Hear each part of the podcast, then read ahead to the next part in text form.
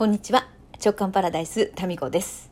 えー、高一の長男がコロナにね、えー今頃みたいな感じで感染しましてそこから2日経っておりますが今のところ私もう家族全員ですね。無事です。今のところねそろそろ来るかな来るかなとドキドキしておりますが、まあ、長男の方はもう熱は下がりましてえー若さでしょうかね。まあまだちょっとこうやっぱりあのだるいとかそういう感じなのでまあゴロゴロしてはいますけれども、まあ、熱は下がって、えー食べ物も食べております。はい。次は誰かな？私でしょうか？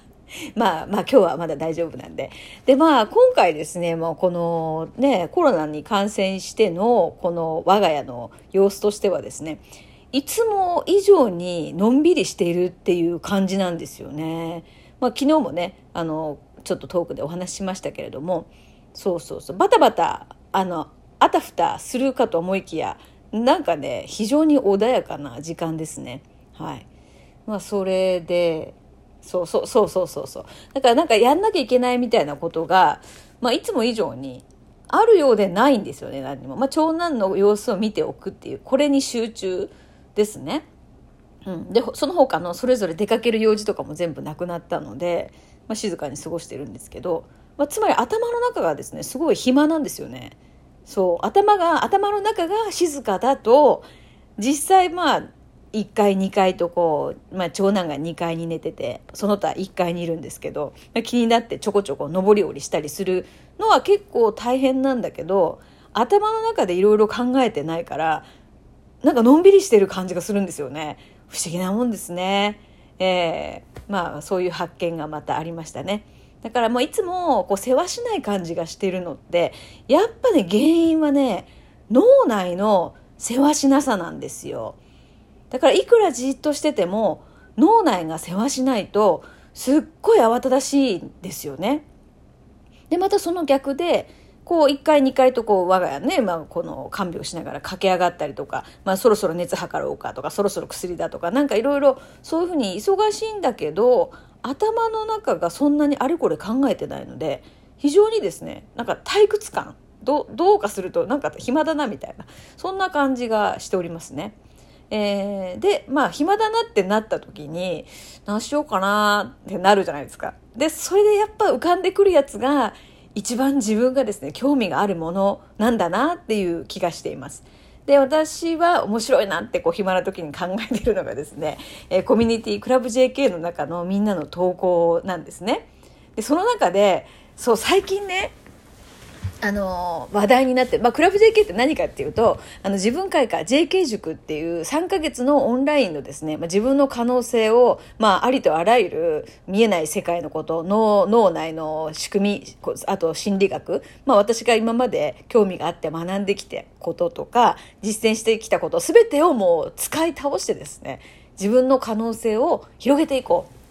まあ、そういう、まあ、今のところまあ女性今のところっていうか女性のグループなんですよね。えーで、まあ、その卒業生のグループがクラブ JK ということで3ヶ月で学んだりしたことを、まあ、実践の場でやってみて長くやっぱねこうこうしたいってこうイメージしたものって魔法じゃないので瞬時にポンって目の前に現れたりはしないんですよ。やっぱり時間差タイムラグがあるので、まあ、それをうん、それぞれ報告し合いながら、えーまあ、実験していこうっていうそういう卒業生のグループなんですよ。でここがやっぱりね私好きなんですねやっぱ一番やりたいことだと思うんですよ。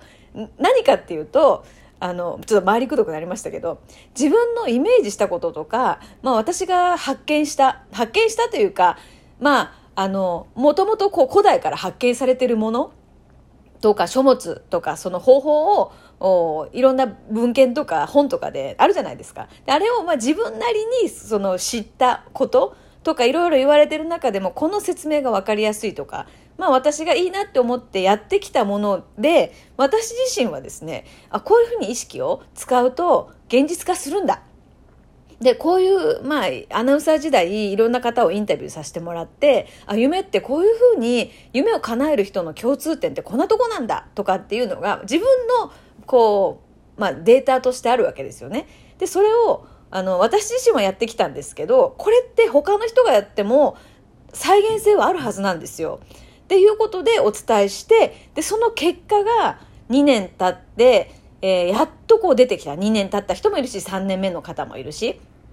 でそれがどんな形で現実化されてるのかっていうと気がつかないところで現実化されてるんですよ。でその今の現実になったものが目の前にみんなあるじゃないですか。でうんと、時々ですね、その前段階、数年前に作った、そのビジョンマップ、まあ、極楽マップっていうちょっとワークがあってですね、それを見返してみたときに、なってんじゃん、現実にっていう、最近答え合わせで、そのコミュニティ内が盛り上がってるんですよね。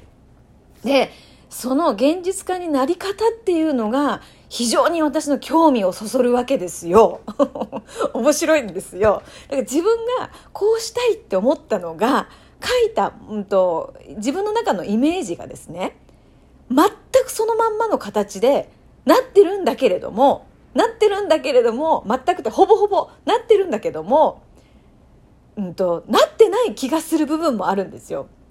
それはどうしてかっていうとうーんとね何回か前の回でも似たようなことをお話ししてるんですけどその何て言うかな本心の方が現実に反映されてるんですよね。でその読み解きが自分だけだったらおそらくですねわからないんですよ。でそれがこのクラブ JK の他のメンバーのあこれかなってるんじゃないですかみたいなそういうこう他の人の視点を通して、えー、そこに書かれたコメントで本人が「あ本当だかなってるじゃん」っていうふうにでなんで本人が気づかないかっていうとそこにですねうん思い込みがあるんですよね。例えば例えばちょっと、まあ、言える範囲でちょっとここまで言っていいかなって思うんで、まあ、言いますと今回一緒に先月ね一緒にインドに行ったミカさんアイルベーダーの専門家なんですけどねミカさんと一緒に私アイルベーダーのこうツアーツアーに行ったんですよ。で、えーと、ミカさんもクラブ JK のメンバーでですねで彼女が作った極楽マップでえっ、ー、となんかどっかリゾー違うえっ、ー、となんだったっけラグジュアリーなスパのイメージ画像とそれで、まあ、いくつかイメージ画像あってその中になぜかですね私がイメージ画像のそのコラージュの中にいるんですよ。でで何が起こったかっていうと私と一緒に ラグジュアリーなスパスパってつまりアーユルベーダーですよ。でその美香さん本人からするとスパとアーユルベーダーっていうのは別物だと思うんですよね。なんだけどそれは多分専門家ならではの細かいこうくくり分類なんですよ。でそれを見ていたそのコラージュを見た他のメンバーがこれってこの間行ったインドのアイルベーダーツアーのことですよねっていうふうなコメントをしてくれるわけですよね。で、それでみんな、あ、私も含めて、あ、そうだそうだ、確かにアイルベーダーの今回受けたトリートメントって、すごいもう、あの、何ですか、ラグジュアリーといえばラグジュアリー、お部屋もそうでしたし、すごく丁寧な、あの、トリートメントだったんですよ。1日2時間ですよ、1週間。それって、あの、美香さんが思い描いてたものにかなり近いと思うんですよね。で、そこにたまたま私の写真も貼られてたんで、私も一緒に行ってるっていう、面白くないですか？だからなんかね、こう、オーダーの仕方をどうすると、こういう風になったんだ、みたいな。だからその、なんていうかな、自分の無意識下に働きかけるオーダーの仕方が、どういう形で現実に帰ってきたかっていう、まあ、100人いたら100人分の、その、研究結果が見られるわけですよ。で、この数があればあるほど、なるほど、こういう場合は、こういうふうな結果になるんだっていうのがわかるじゃないですか。で、それがね、すごい面白くて、興味深いのと同時に、人間のその潜在意識の力、すごいなって思うんですよ。やっぱそれはね、もはやもう、その意識するレベルの力を超えてますよね。で私の今度今週金曜日の「週刊の空」に写真載せますけどそのインドの今回行ったアーユルヴェーダの施設って私のノートに切り張ってたこういうところに行きたいってあれ何年前かな？4年前だっけな？に貼ってたのともう同じなんですよ。でそのその写真もクラブ JK 内に投稿したらこれ同じ場所ですよねって。えこれ行ったとこの写真ですか？っていうコメントがつくぐらい同じなんですよ。で私はそのその写真を自分でノートに貼ってたってことを忘れてたんですよね。なんだけど見返してみてなんかぎょっとしたっていうかもうちょっとぎょっとしたに近いですよね。やっぱりその現実を作ってるのって自分なんだなっていうことにぎょっとぎょっとするというか、うん、いや、うん、そうですねなんかその自分まあ自分というかみんなね人が持つ潜在意識の力になんか恐れおののくだからその使い方ってなんかねむそれこそ無自覚にね使うのってある意味危険ですよね。まあ、危険っていう意味は自分が全くその意識的には望んでない現実を作り上げる方向にも働くからですよ。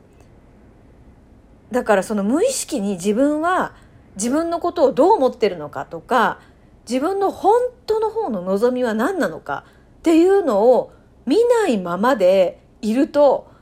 それがやっぱり現実化されちゃうからっていうか現実化されたやつが結局自分が望んだやつなんですよね。今回長男がコロナになって私が看病するっていうのもこの前のトークで言いましたけどこれは私の潜在意識の力かもしれませんよね。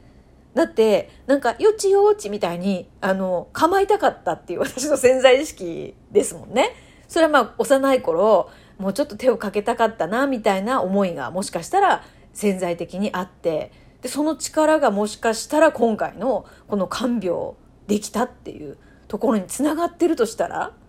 ねすごくないですか潜在意識の力。ということで、えー、それがグループでできているっていうのがめちゃめちゃ楽しい、えー、そういう時間を過ごしております。それでは。